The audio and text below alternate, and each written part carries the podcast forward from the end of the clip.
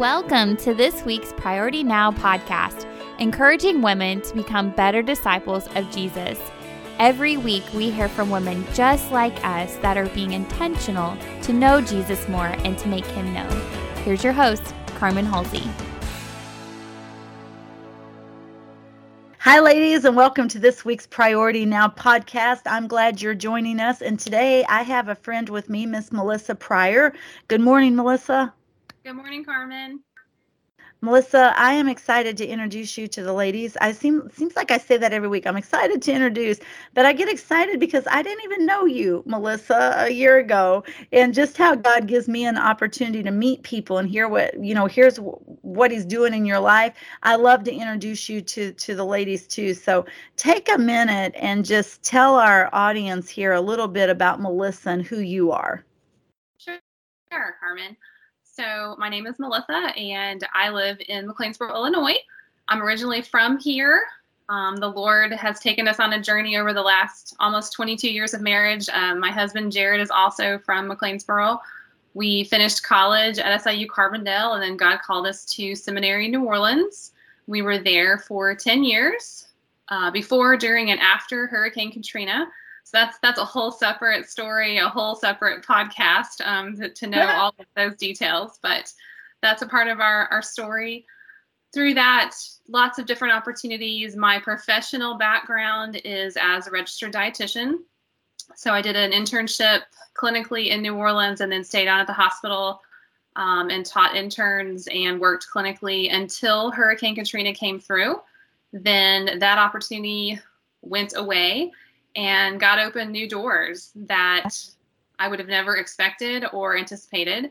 I moved into a role as director of human resources for a community bank in the New Orleans area and did that for about five years until our second daughter was born. And then God clearly called me home. And so I have been home with our daughters, um, doing parts and pieces of professional work uh, as opportunities come over the last several years.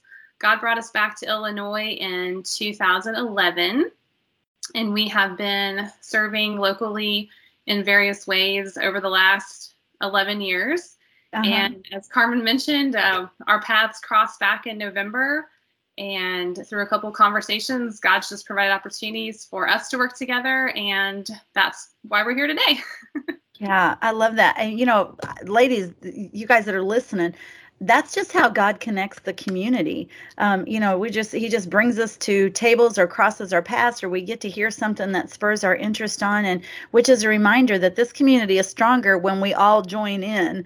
Um, and that's the you know that's one of the beauties of it. So, um, Melissa, I wanna I wanna pivot on some of that conversation because I know I'm very intentional where I want to get this conversation today. Like you said, there could be so many podcasts we could have. You know, picking pieces, but you represent so many women out there that are listening because it's not um, we always say, oh, we don't wear just one hat. You know, we serve a lot of roles. But just like in that little intro, you can see how many different positions, you know, professional positions that God has placed you in whether you went to school for those things or not, or went looking for those things or not. And, um, but I love that you use the word professional position because sometimes I think we take that for granted instead of realizing that those are all opportunities that God's going to give us experience and teach us some skills.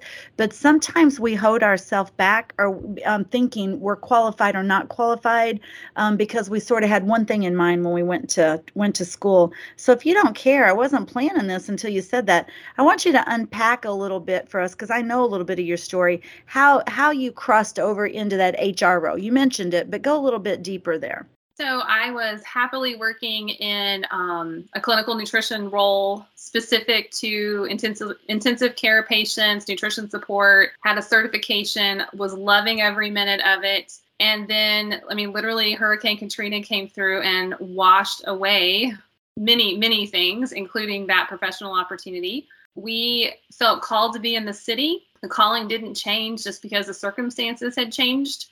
If Amen. anything, those circumstances all the more reiterated to us that call to be there.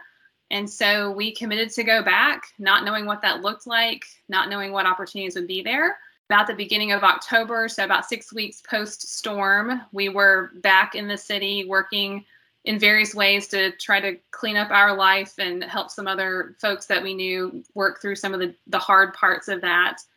And learned you know my hospital was not going to reopen my job had gone away my husband learned the same thing.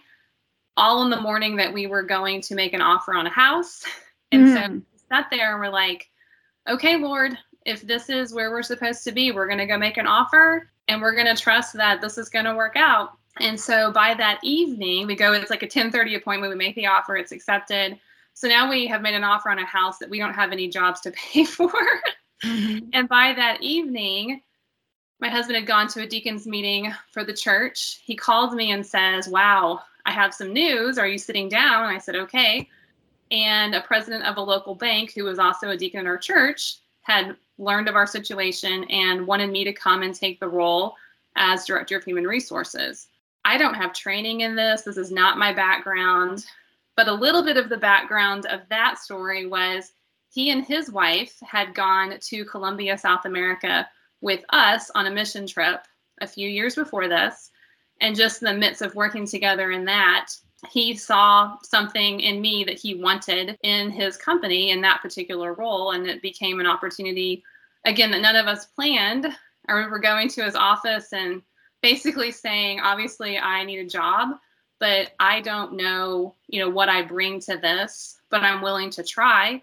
And he said that's that's what i'm looking for someone who is not trained in this specifically but who's willing to learn and care for these people. You know we're in the middle of arguably one of the worst natural disasters ever known particularly in the united states and every single person that works here has been affected mm. and we need you know we need to be able to step into their lives and care for them and provide them jobs and opportunities but also care for them as people so i took the role and I started with a telephone and a notebook with a list of names of people who worked there before the storm hit.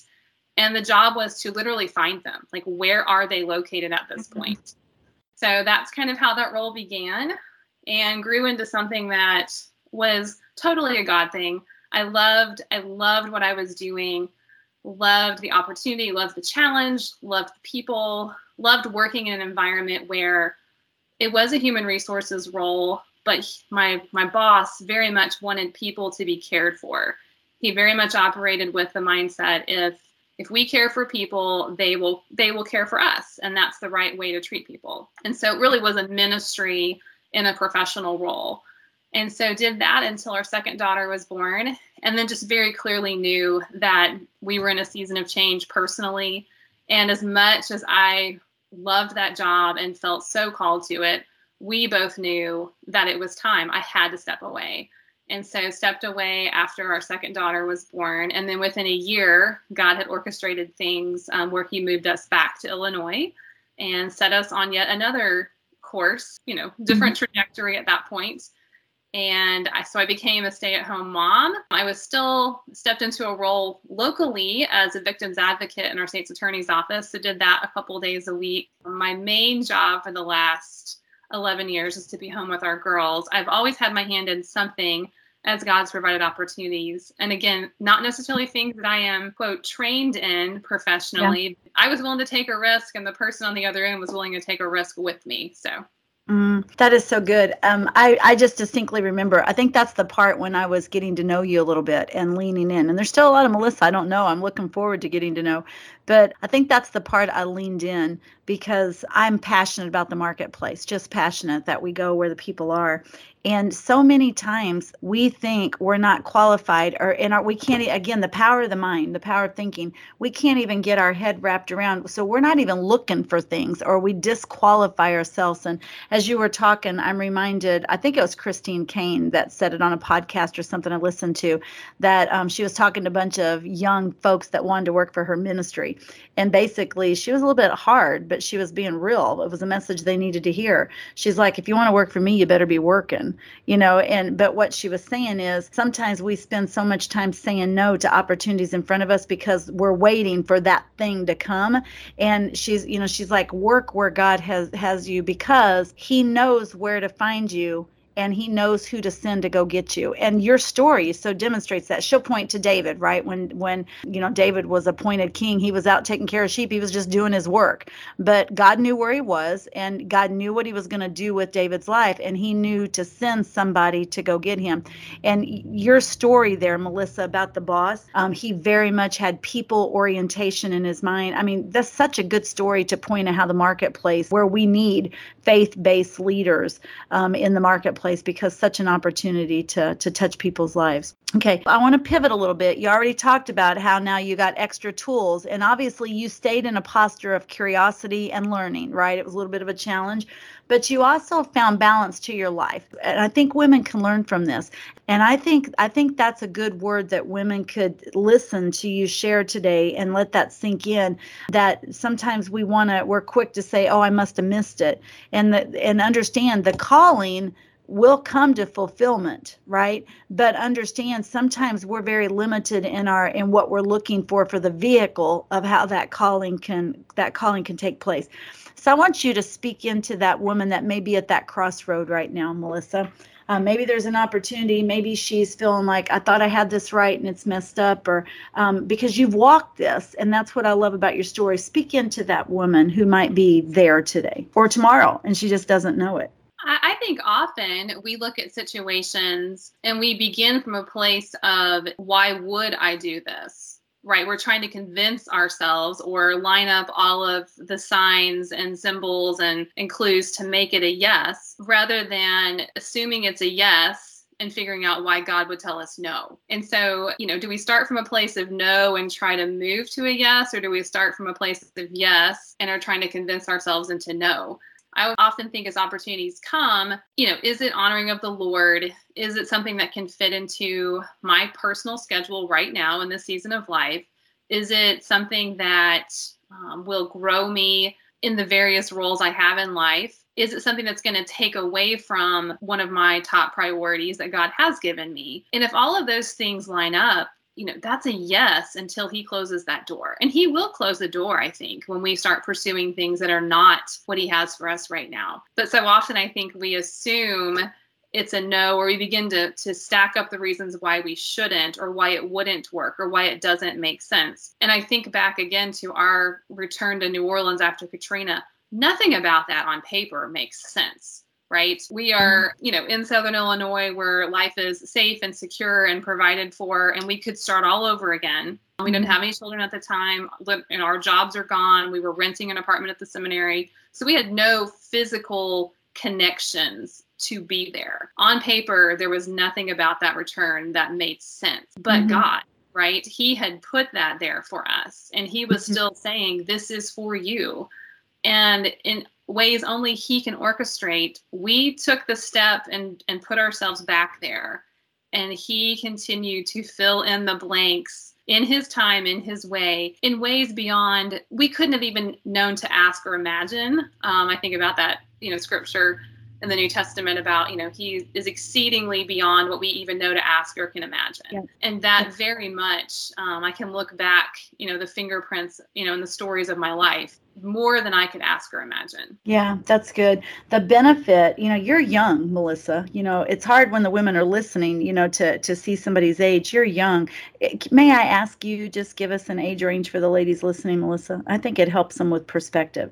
Sure. I am 42. Okay. All right. So I say that you're young. All right but I think that's important because you're a few steps ahead of somebody, um, you know, especially that woman that may find herself out in the marketplace trying to decide right now. But you're still you're a few steps behind a few people too. But here's one of the things I learned from you that that I hope other people are picking up on. The faith journey is just that. It's faith. And like you said, when God is calling, it may make no sense, not only on paper, but it may not make sense to the people inside the church that are typically the ones speaking into your life. And the thing things that are the biggest that, that require the most faith on our part are typically the things that God is calling us into because I, I don't want to say we don't have a choice, but you know you're in a posture of dependency on him. There's nothing you brought to that. It's just but it also brings a sense of excitement to sit there in a posture of what is he doing today? What is he going to do today? Because your eyes are constantly on him out of that position of dependency, which is where he wants us. But that's not as easy as it sounds. So that's why I appreciate you sharing your age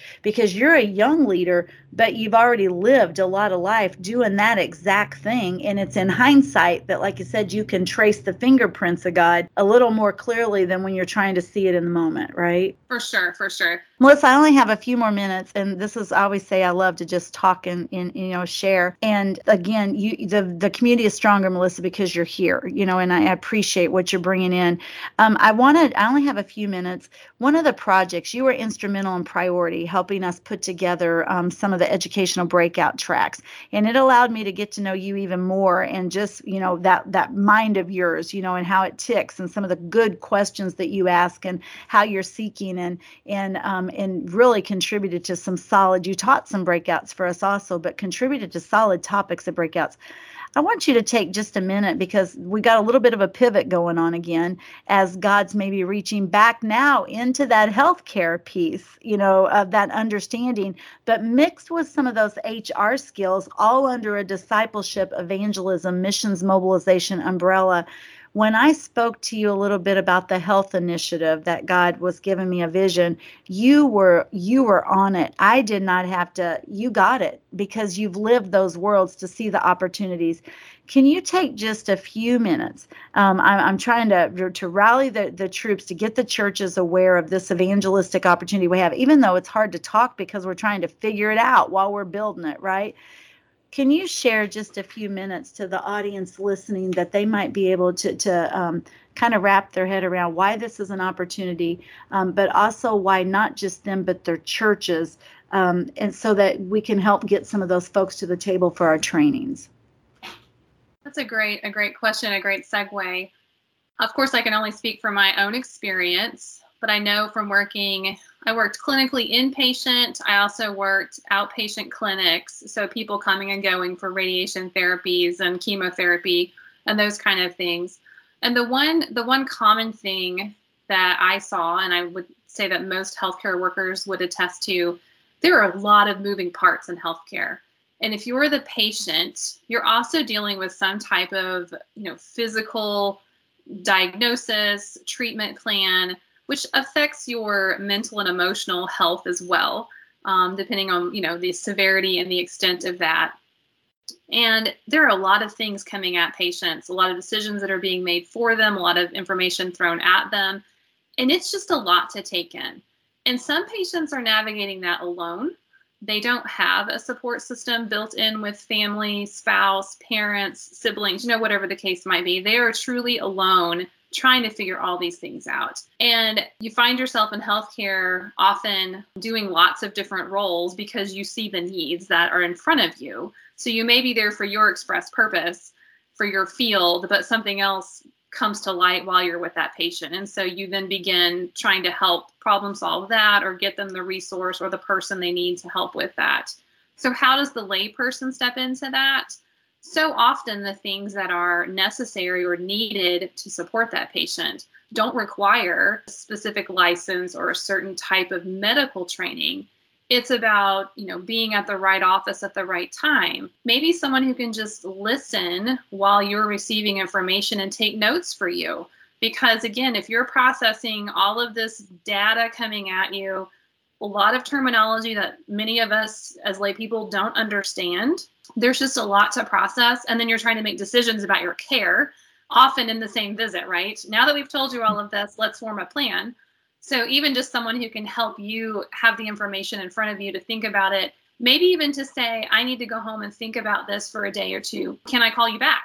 To process that data away from the doctor's office and come back with information that you've had time to think about sometimes you just need an extra person there to remind you that that's a choice right? You can say that. You you can take that step. And healthcare providers want to help you and they want things to go well for you but they have a lot on their plate as well and are juggling many balls. And sometimes there are just gaps right where patients don't have the resources don't have the information are overwhelmed by all of it. And so i think as churches as lay people we can step into those positions and and be the the friend next to them be the person that helps them get from point A to point B. Make sure that you know this scan got sent to that hospital and this record gets transferred where it needs to be. And as a patient, you need an advocate many times to make sure that your care is moving along efficiently and in the right direction. And as lay people, we can help with that, you know, under the umbrella of the gospel, right? Yes. We can love people who are in hard, hard places. Some of these some of these patients are dealing with multiple diagnoses at one time and maybe news that is not good for them or the, the longevity or the, the outcome for them is difficult and the road ahead is uncertain. And we can step in there and help meet a physical need, but we, as followers of Christ, have the opportunity to make sure that they know who Jesus is. You know, who is Jesus to you? Um, you know, what, where do you find your hope? Where do you find your peace? Those are the things that, as believers, we bring to the table that are different than maybe some of the public programs that are out there that are doing some parts and pieces of that. We can minister to the soul of a person in the midst of a hard situation as we're helping them meet some of the physical needs. So I think that is something that, as a follower of Christ, we bring to the table that yeah. truly is what their heart and soul needs that mm-hmm. they are not going to receive from a public service that may be coming through their county or the state. That's good, Melissa. You you just packaged that so well, so well. Um, and ladies, that's what we're inviting you into. So, uh, connected to these episode notes, I'm going to tag Melissa, you know, so that with some contact information there, whatever, Melissa, if you'll provide some contact that I can share out, um, that, that if somebody wants to reach out and talk to you or ask a specific question. I'm also going to tag, if you guys were with us at Priority, um, we told you that we're going to launch a class and it's, it's an equipped course, but we're going to do it in person, not online, at least this time. And it's our Faith Community Health Initiative. And what we're going to do is meet you there in that posture. So we're we're praying that that um, that men, women, you know, churches will come represent to learn more. We're going to talk about this concept of how can we train and equip you to be that advocate, but that relational advocate coming from the standpoint, coming from the posture of evangelism. How do we build a relationship to love on somebody, walk some of these moments with them, providing that safe spot for the purpose of bridging a, a, gospel conversation to show them the love of Christ. Because, like Melissa said, a lot of organizations are doing pockets of this, but there are gaps. There were gaps pre pandemic. We've all just lived through this pandemic, and it's even more confusing and more gaps right now that we have such an evangelistic opportunity in front of us. So, connected to the episode notes, you're also going to see a flyer um, with this June date that we're asking you, please come be with us and sit in on that training. And we'll actually send you home with resources that your church then will have, practical resources that can help be an advocate to that person to navigate these various layers of, of healthcare. Melissa, I've got to close um, because our time's running down. I'm just, I'm so grateful for your willingness to pull a chair up to the table and realizing that this is a season that God's asking you to invest into the community, and you're doing that in some very tangible ways. One being this Faith Community Health Initiative, and I'm I'm grateful. And the ones listening in will see why I'm grateful because you have an understanding of the work, but you also see the opportunity that the church has and can help us connect those dots. So thank you. Thank you, Carmen, for the invitation to be a part. Um, I, I love the opportunity to to think and look into situations and and think about them from different perspectives and see opportunities. I'm always about seeing the opportunity that can be out there, not just the obstacles that might be before us.